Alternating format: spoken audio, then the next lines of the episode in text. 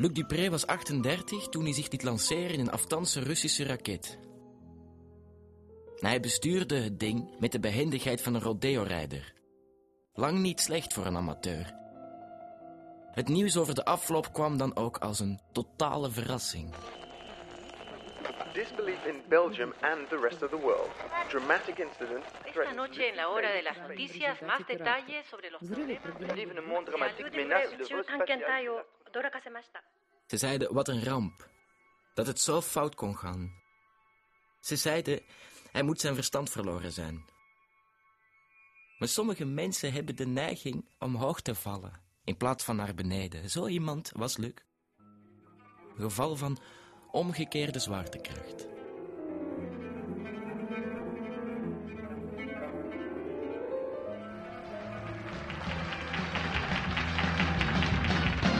Ja, ja, ja. Welkom terug, dames en heren. U heeft vast al over hem gehoord. De kranten staan er vol mee, want wat is het geval? Wij hebben een echte stuntman in onze gelederen. Luc Dupré, dames en heren, applaus! Dit is een erg bijzonder verhaal. Begin volgend jaar wordt Luc Dupré gelanceerd in de ruimte. U wordt de eerste Belgische ruimtetoerist, meneer Dupré. Geen ruimtetoerist, het gaat om onderzoek. Ah, Pardon, excuseer meneer Dupré, het is u te doen om onderzoek.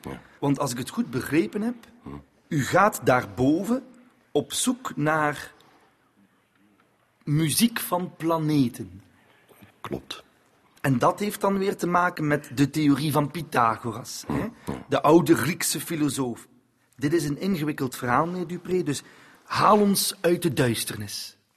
Pythagoras beweerde dat de planeten geluid maakten. Bij hun draaiing door de ruimte produceerden ze een soort toon, zei hij. Niet zomaar geluid dus, een toon.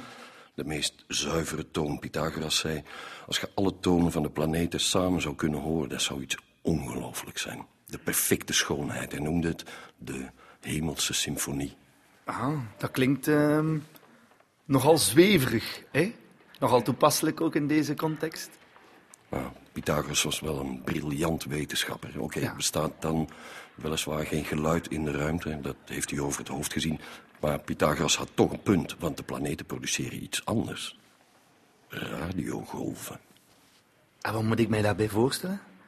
Wil het dan, is het dan niet zoals een radiostation? ja, dat is vergelijkbaar, ja. De enorme snelheid waarmee de planeten door de ruimte gaan, daarbij ontstaat spanning. Ze worden elektrisch geladen en dat genereert radiogolven. Wat ik ga doen, is die golven opvangen en ze omzetten in geluid.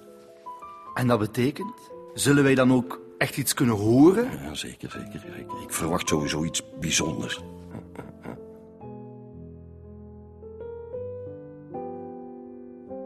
De eerste keer dat ik Luc zag, daar in die tv-show, dacht ik er weinig van. Gereguleerde nutcase, dacht ik. Ik had mijn bord macaroni en toen ik de tv uitzette was ik hem alweer vergeten. Tot een dag of wat later, toen de chef tegen mijn bureau aankwam leunen. Hij wou een repo over onze hobby-astronaut. Dat is niet waar, hè. Is echt ongelooflijk. De Fiat de Linde zijn zo zot. Zeven ton friet zijn naar binnen gewerkt en zo'n zes... Ik werkte in die tijd als reporter bij Radio Oost-Vlaanderen. Nieuws en nieuwtjes uit de regio. Een ondergelopen braderie, een uitbraak van de aardappelschimmel, een vechtpartij in de kartonfabriek.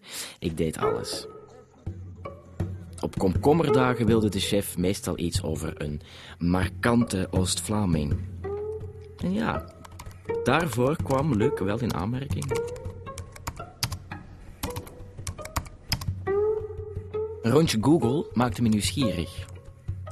Luc was als jongen van 15 van de ene op de andere dag met school gestopt om paddenstoelen te gaan kweken. De Japanse boschampignons, een delicatesse. Al gauw leverde Luc aan sterrenrestaurants in heel België. Hij had er rijk mee kunnen worden, maar doekte de kwekerij op. Volgde een studie aan de Universiteit van Oslo, maritieme archeologie. Amper afgestudeerd dook hij opeens op in de IT-wereld. Hij was een van de pioniers. Het kleine bedrijf dat hij opzette werd in korte tijd heel succesvol.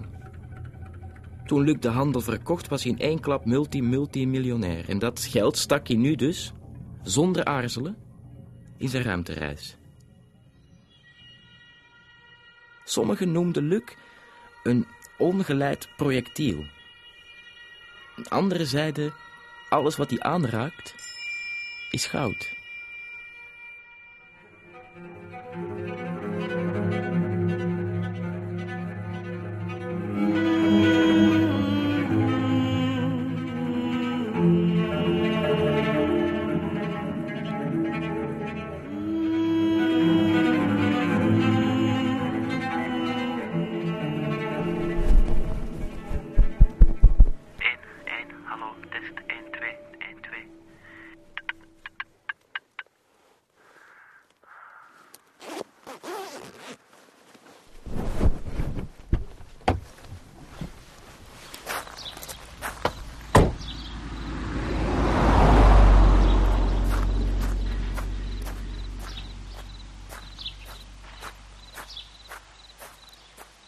Deur stond half open. Een viezig naambordje. L. Dupré. Hallo? Maar geen meneer Dupré.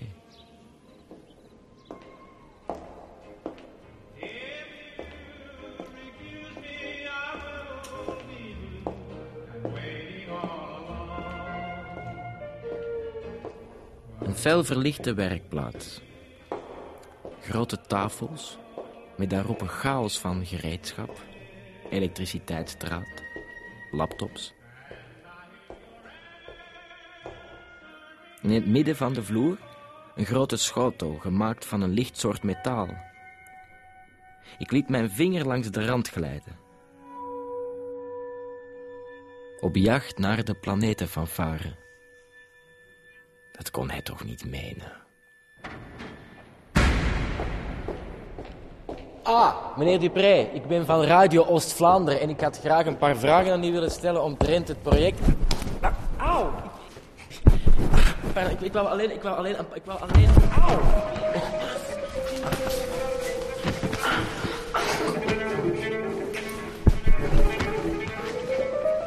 Tot zover het interview. Mijn markante Oost-Vlaming duwde me zonder pardon richting deur. Maar opeens hield hij in. Eerst keek hij naar mijn microfoon, toen naar mijn gezicht. De smalle lippen samengeperst, keurend alsof je een pak yoghurt bekeek dat over datum was. Of ik wat afwist van geluidstechniek. Ik knikte. Hij zocht iemand die hem kon helpen bij de voorbereidingen. Een man aan de grond. Of ik interesse had. En voor ik het wist, had ik ja gezegd. Ik wist niet wat ik moest denken van die hele onderneming, maar er was iets met Luc. Eén blik in die tornado-grijze priemoogjes was genoeg om te weten dat het voor hem menens was. Hij wilde werkelijk de ruimte in. Adieu, Radio Oost-Vlaanderen. Als ik iets wil meemaken, moet ik bij deze man in de buurt blijven.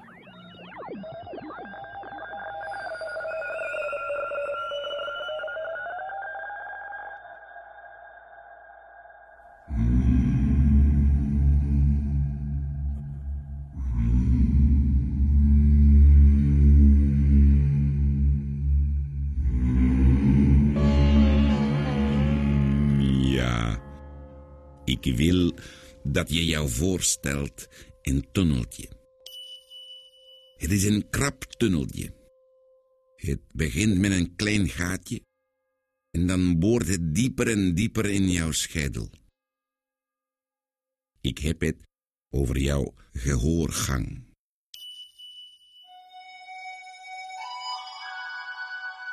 Luister, dat gangetje, dat is het mooiste deel van jouw lichaam. Natuurlijk, ik hou ook van die andere lichaamsdelen. Maar die meest prachtige lichaamsdelen, dat zijn die twee die zich bevinden aan zijkanten van jouw hoofd. Ja.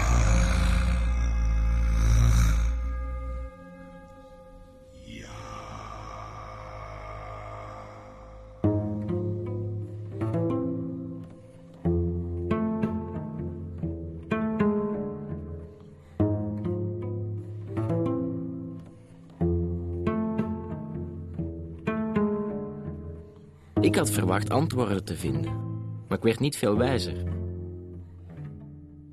De eerste dag kreeg ik een laptop in handen gedrukt.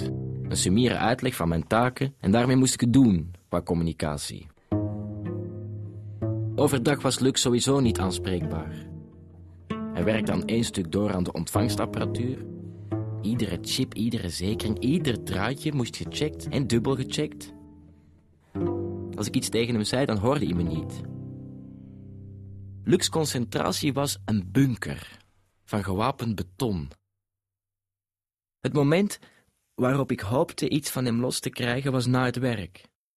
Rond zes uur legde Luc zijn gereedschap weg en wandelde naar de keuken. Heel kalm maakte hij dan twee koppen koffie. In de zijne liet hij acht klontjes suiker glijden. Met onze koffies gingen we voor de lood zitten. Daar bracht ik mijn journalistieke wapentuig in stelling voor de dagelijkse krachtmeting. Dames en heren, luisteraars, welkom. Het is een prachtige zomeravond en we hebben een heel speciale gast voor u. Hier, hier naast mij zit Luc Dupré, bij wie volgens sommigen toch ergens een draadje los moet zijn geraakt. Hey, hey, hey, hey, En, de vraag, en de vraag die ons allemaal op de lippen brandt is: hoe kan het dat een gestudeerd man als u serieus gelooft in de ideeën van een oude Griekse secteleider? Auw.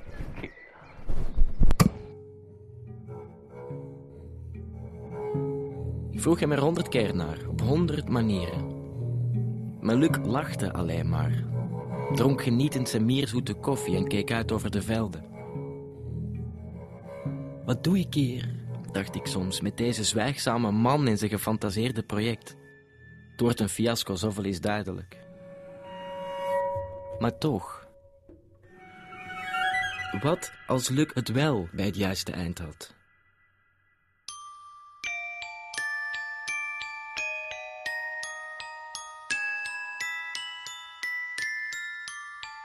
En trouwens, Luc was niet de enige die geloofde in het bestaan van de Hemelse Symfonie.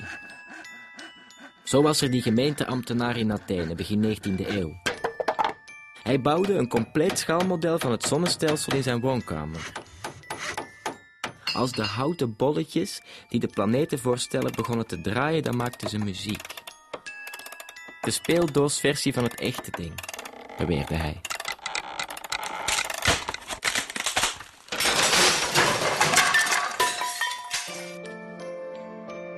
En dan de cellisten uit IJsland. Ze beweerden dat de symfonie van de planeten uitsluitend bestond uit één toon, de G. Ze kondigde groots aan dat ze de hemelse muziek ten gehore zou brengen, maar ze kon geen orkest vinden die het wou uitvoeren. Niemand durfde, uit angst voor Gods toorn.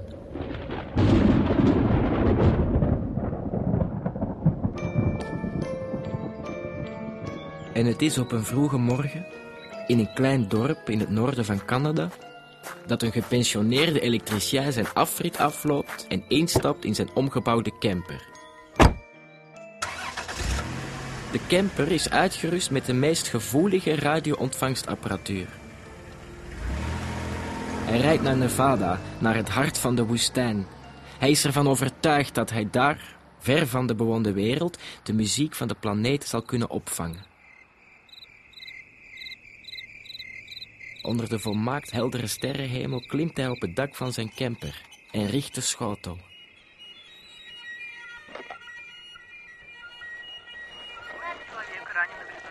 Maar hij heeft last van storing. Down, prices so low. You... Nacht na nacht na nacht probeert hij het. Maar er zijn te veel radiozenders in de lucht, zelfs midden in de woestijn. Hij hoort alleen pop, gekakel, reclame, jingles. Eén dikke radiosoep. Onmogelijk om daartussen die ene hemelse toon te onderscheiden. Dat zwakke signaal van heel ver weg. In plaats van hemelse muziek hoort hij Lady Gaga.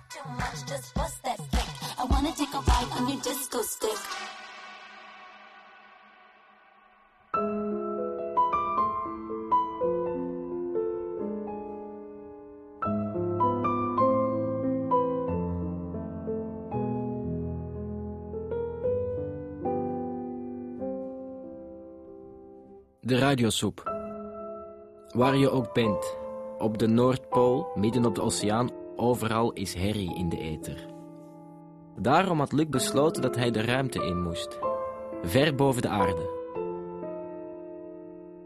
Maar, zo vroeg ik hem een keer toen we voor de lood zaten, zou het wel ver genoeg zijn? Wat nou als Luc daarboven in de ruimte toch last hield van storing? Wat doen we dan? Dan gaat plan B in werking, zei hij. Jij gaat die oud-collega's van je de mond snoeren. Radiostations barricaderen, bommen onder de zendmasten, alles plat. Complete radiostilte. Ik schoot in de lach. En jij bent ook op alles voorbereid, zei ik. Wacht maar, zei Luc. Dan heb ik je nog niet eens verteld over plan C.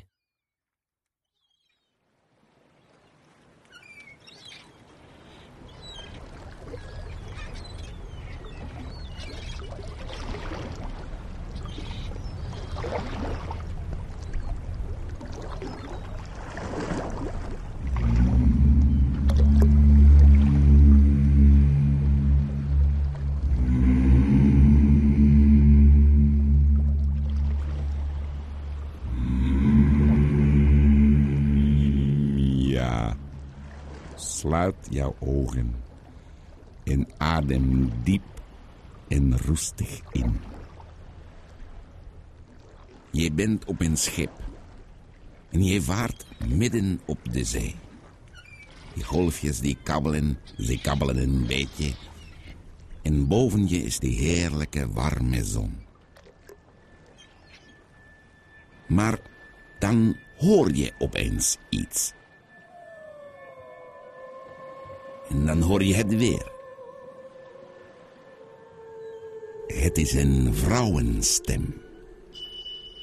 Die zingt zo sensueel. Je wilt dat beter horen. Maar uit de water steken allemaal scherpe puntjes. En het is zo gevaarlijk om daarheen te varen met je zeilbootje. Je twijfelt, maar als je twijfelt, begint die vrouw weer te zingen. Het is alsof ze naar jou roept.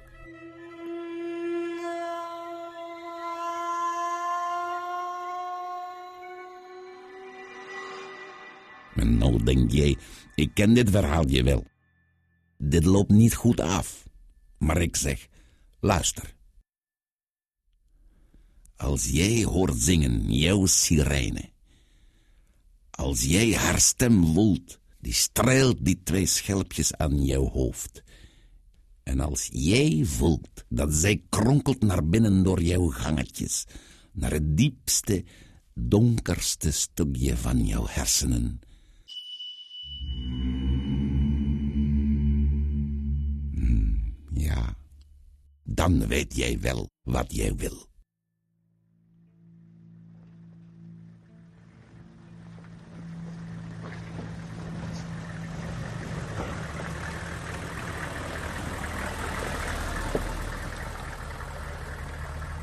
Na een slopende rit over Oost-Europees asfalt was het dan eindelijk zover. We reden in onze volgestouwde vrachtwagen door ons scheefgezakte toegangspoort. Voor ons een smalle weg door uitgestrekt niemandsland. Kniehoog uitgedroogd gras tot zover het oog reikte. Dus dit was het oord waar iedereen die een slordige 200 miljoen op tafel legde zich kon laten lanceren. Bishkanur Space Base. Wild hobbelend reden we de weg af.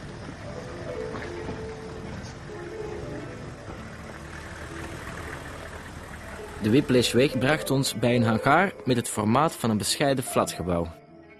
Toen we aanstalten maakten om uit te stappen, zwaaide een kleine deur open aan de zijkant van de hangaar. Een man in een oranje overal stapte naar buiten. Er verscheen een joviale glimlach op zijn gezicht en met enthousiaste gebaren gebood hij ons hem te volgen.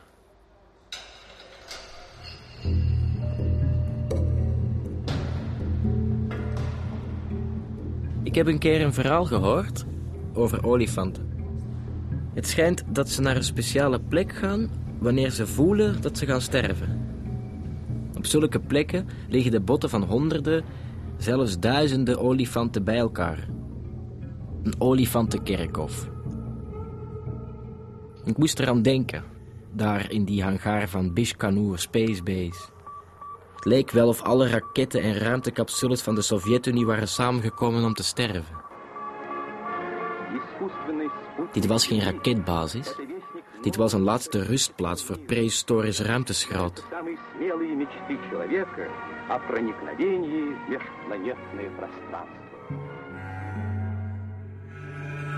De bewegelijke man in de overal loodste ons naar een van de ruimtecapsules. Hij sloeg het ding op de wit uitgeslagen flanken en keek Luc vertrouwelijk aan. Very good one, verkondigde die met de stelligheid van een tweedehands autoverkoper.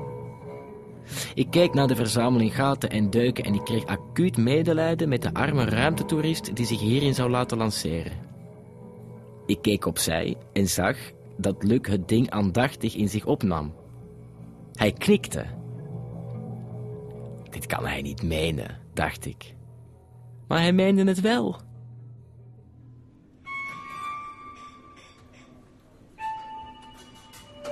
Ik herinner me een van de laatste avonden voor de lancering. We zaten in de personeelskantine aan een kop bietensoep die we haastig naar binnen lepelden. Opeens merkte ik dat Luc zijn lepel had neergelegd. Rustig en aandachtig zat hij me aan te kijken. Net toen ik wilde vragen wat er was, verscheen er een samenzweerderige grijns op zijn gezicht. Met een trage beweging hief hij zijn rechterarm omhoog, liet hem even in de lucht hangen en knipte toen met zijn vingers. Als, als, als, als, als een goochelaar die met één vingerknip zijn assistent wegtovert. Terwijl hij zijn arm liet zakken, bleef hij me grijnzend aankijken. En ik? Ik grijnsde terug.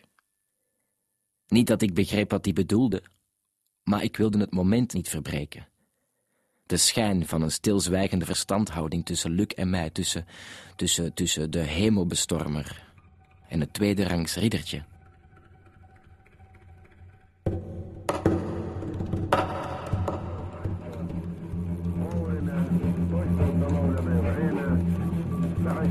орбиту со мной вылетел. Друзья, товарищи, если вместе мы работаем, готовимся, а теперь в коллективе. This. Five.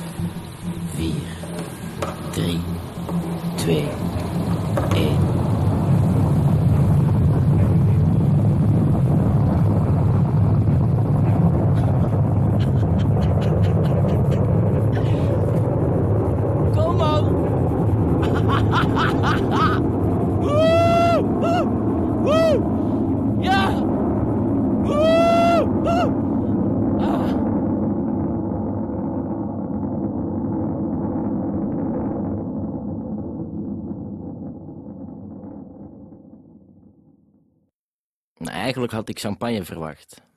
Of vodka. Een toast op de geslaagde lancering. Maar er hing geen uitgelaten sfeer in het commandocentrum. Rijen mannen zaten zwijgend achter hun computerschermen, bekers koffie en sigaretten binnen handbereik. Ik liet me in een stoel zakken en keek omhoog naar het wandvullende beeldscherm. Daarop was nu een radarbeeld verschenen. Er kroop een wit stipje overheen, een witte vloo in de grote zwarte ruimte. Daar ging Luc.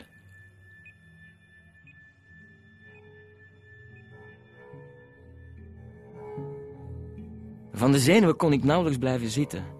Dan liep ik maar weer eens de gang op of bracht een bezoek aan de wc waar ik tegen de spiegel leunde en staarde naar mijn bleek weggetrokken hoofd. Zal de schotel zijn werk goed doen? En de ontvangstapparatuur? Ah, ik durf er bijna niet aan te denken hoe fantastisch het zou zijn als het zou lukken. Als er straks werkelijk muziek zou klinken op Lux hoofdtelefoon.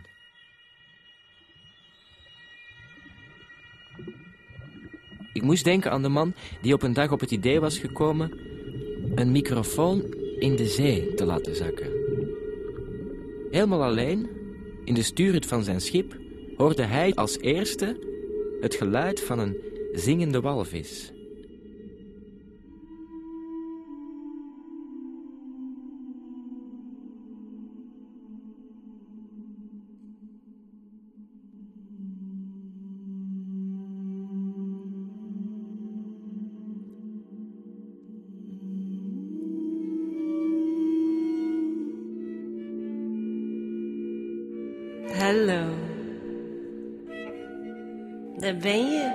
Sapiens. Nu zweef je.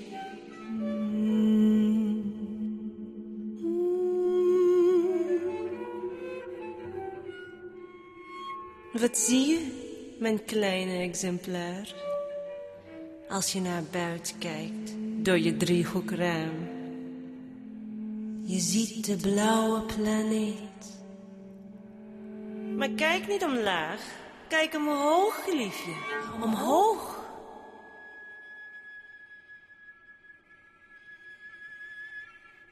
Je ruikt belofte, opwinding, oude rubber. De geur van zuurstof uit een fles. Je ruikt je eigen zweet, je eigen lef. En je ruikt je adem als je zegt... Nu gaat het gebeuren.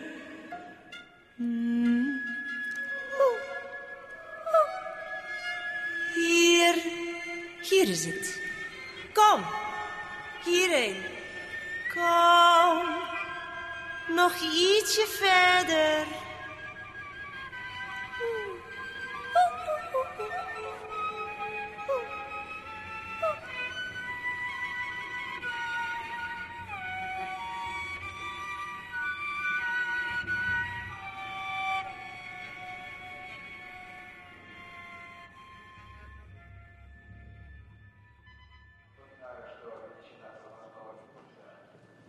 Terug in het commandocentrum werd ik verrast door een bekend geluid. Luc's stem klonk door de luidsprekers. Hij meldde dat alles onder controle was. And how do you like the concert up there? vroeg de zwaarlijvige vluchtleider met een spottende glimlach op zijn vlezige lippen. Er ging een gegrinnik op in het commandocentrum. Het sarcasme ontging Luc. Hij antwoordde dat hij nog geen signaal te pakken had. Er was te veel radiosoep. De frustratie was hoorbaar in zijn stem. We wish you all the best luck, zei de vluchtleider. And otherwise, we will sing a nice song for you. De vluchtleider zwaaide met zijn armen als een dirigent en de mannen lachten. Een van hen barstte zelfs los in een Russische aria. En ik... Ik kroop bijna onder tafel van ellende.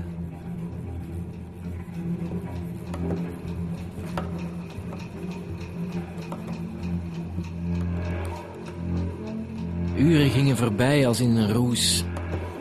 Ik propte het een na het andere stuk kauwgom in mijn mond. Mijn kaken maalden als een dolle machine. Luc had nog steeds storing. Radiosoep. Slecht nieuws. Zo zou hij de hemelse muziek nooit kunnen ontvangen. Maar Luc was inventief. Misschien, als hij zou blijven proberen, dat het dan toch... Ik schrok op toen een Harde schreeuw door het commandocentrum galmde. De vluchtleider was opgestaan en wees naar het wandscherm. Iedereen keek omhoog. Het witte stipje was afgebogen van zijn baan. Het klom nu in een rechte lijn omhoog.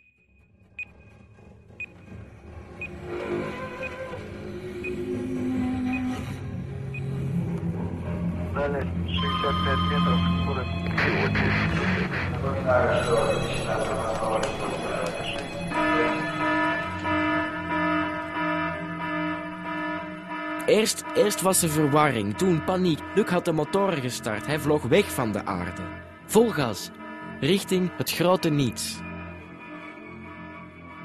Het hoofd van de vluchtleider was zo rood dat het leek of het vlam zou vatten. Hij blafte in mijn gezicht. What, is this idiot doing? Met stomheid geslagen staarde ik naar het wandscherm. Luc raakte steeds verder van huis. Hij gebruikte kostbare brandstof, brandstof die hij nodig had om terug te komen.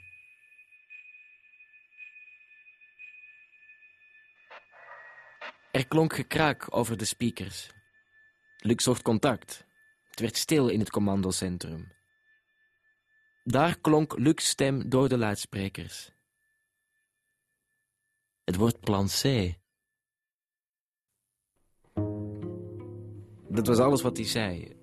Het wordt plan C. Meer niet. Met een harde blik verbrak hij de verbinding. De vluchtleider ontplofte. En ik stond daar maar, niet in staat één enkel woord uit te brengen. Precies op dat moment begreep ik het. Ik zou Luc nooit meer terugzien.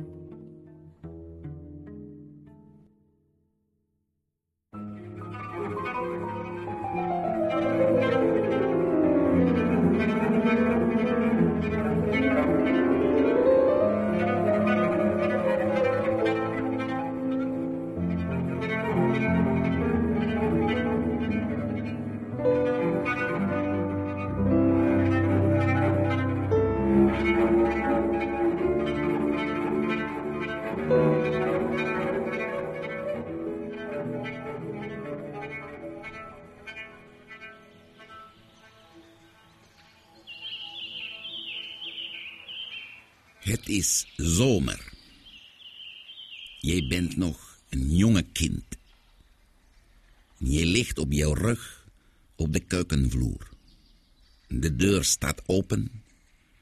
Het vliegengordijn waait zachtjes heen en weer. Jij ligt heel stil. Naast jou op de vloer, daar staat een radiootje. In je oor druk je tegen de luidspreker en je luistert. Niet naar de stemmen. Niet naar de liedjes. Niet naar muziek, maar naar iets daartussen.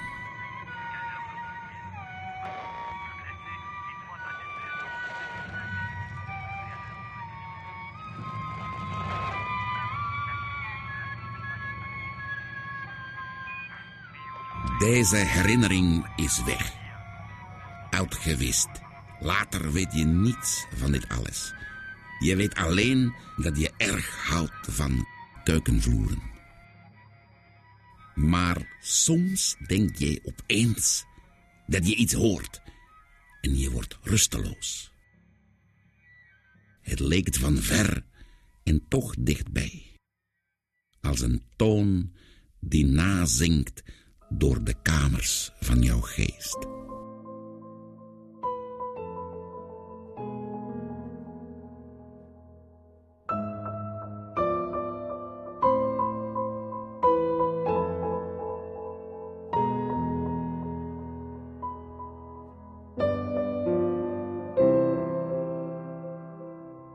Weken terug zag ik op tv een interview met Wubbe Okkels. Ik moet steeds weer denken aan wat hij zei. Dat hij nog altijd heimwee heeft naar boven. Dat het niet slijt. Ook niet na dertig jaar. Hij zou niets liever willen dan weer gewichtsloos te zijn. Het is een onvoorstelbaar gevoel, zei hij, om los te zijn van de zwaartekracht. Ik weet waar je het over had. In die maanden met Luc voelde ik me anders, lichter. Minder betalen en meer krijgen. Mijn leven heeft feilloos de draad opgepakt waar ik het heb achtergelaten. Ik ben terug bij Radio Oost-Vlaanderen. Nieuwslezer ben ik. Elk uur schuif ik achter de microfoon om een afgepaste portie regionaal leteneter in te slingeren. Mijn persoonlijke bijdrage aan de radiosoep. Het is volmaakt stil. In de minuten wanneer ik in mijn kleine spreekcel zit te wachten tot het on-air lampje aanspringt. Dan denk ik vaak aan Luc. En ook al weet ik dat hij op een vreselijke manier aan zijn eind moet zijn gekomen, gestikt toen de zuurstof op was, uitgedroogd of verhongerd, voel ik geen verdriet of spijt. Integendeel, als ik aan Luc denk, komt er een onstuitbare vrolijkheid boven borrelen. Ver boven mijn spreekcel, mijn studio, mijn stad. Daar zweeft een kleine capsule. Ik kijk naar binnen door het driehoekige raam. En daar zit hij. Achterover geleund in zijn stoel. Het astronautenpak losgeritst. De koptelefoon op zijn hoofd. Hij heeft zijn ogen dicht. Zijn lippen gekruld. Tot een brede glimlach.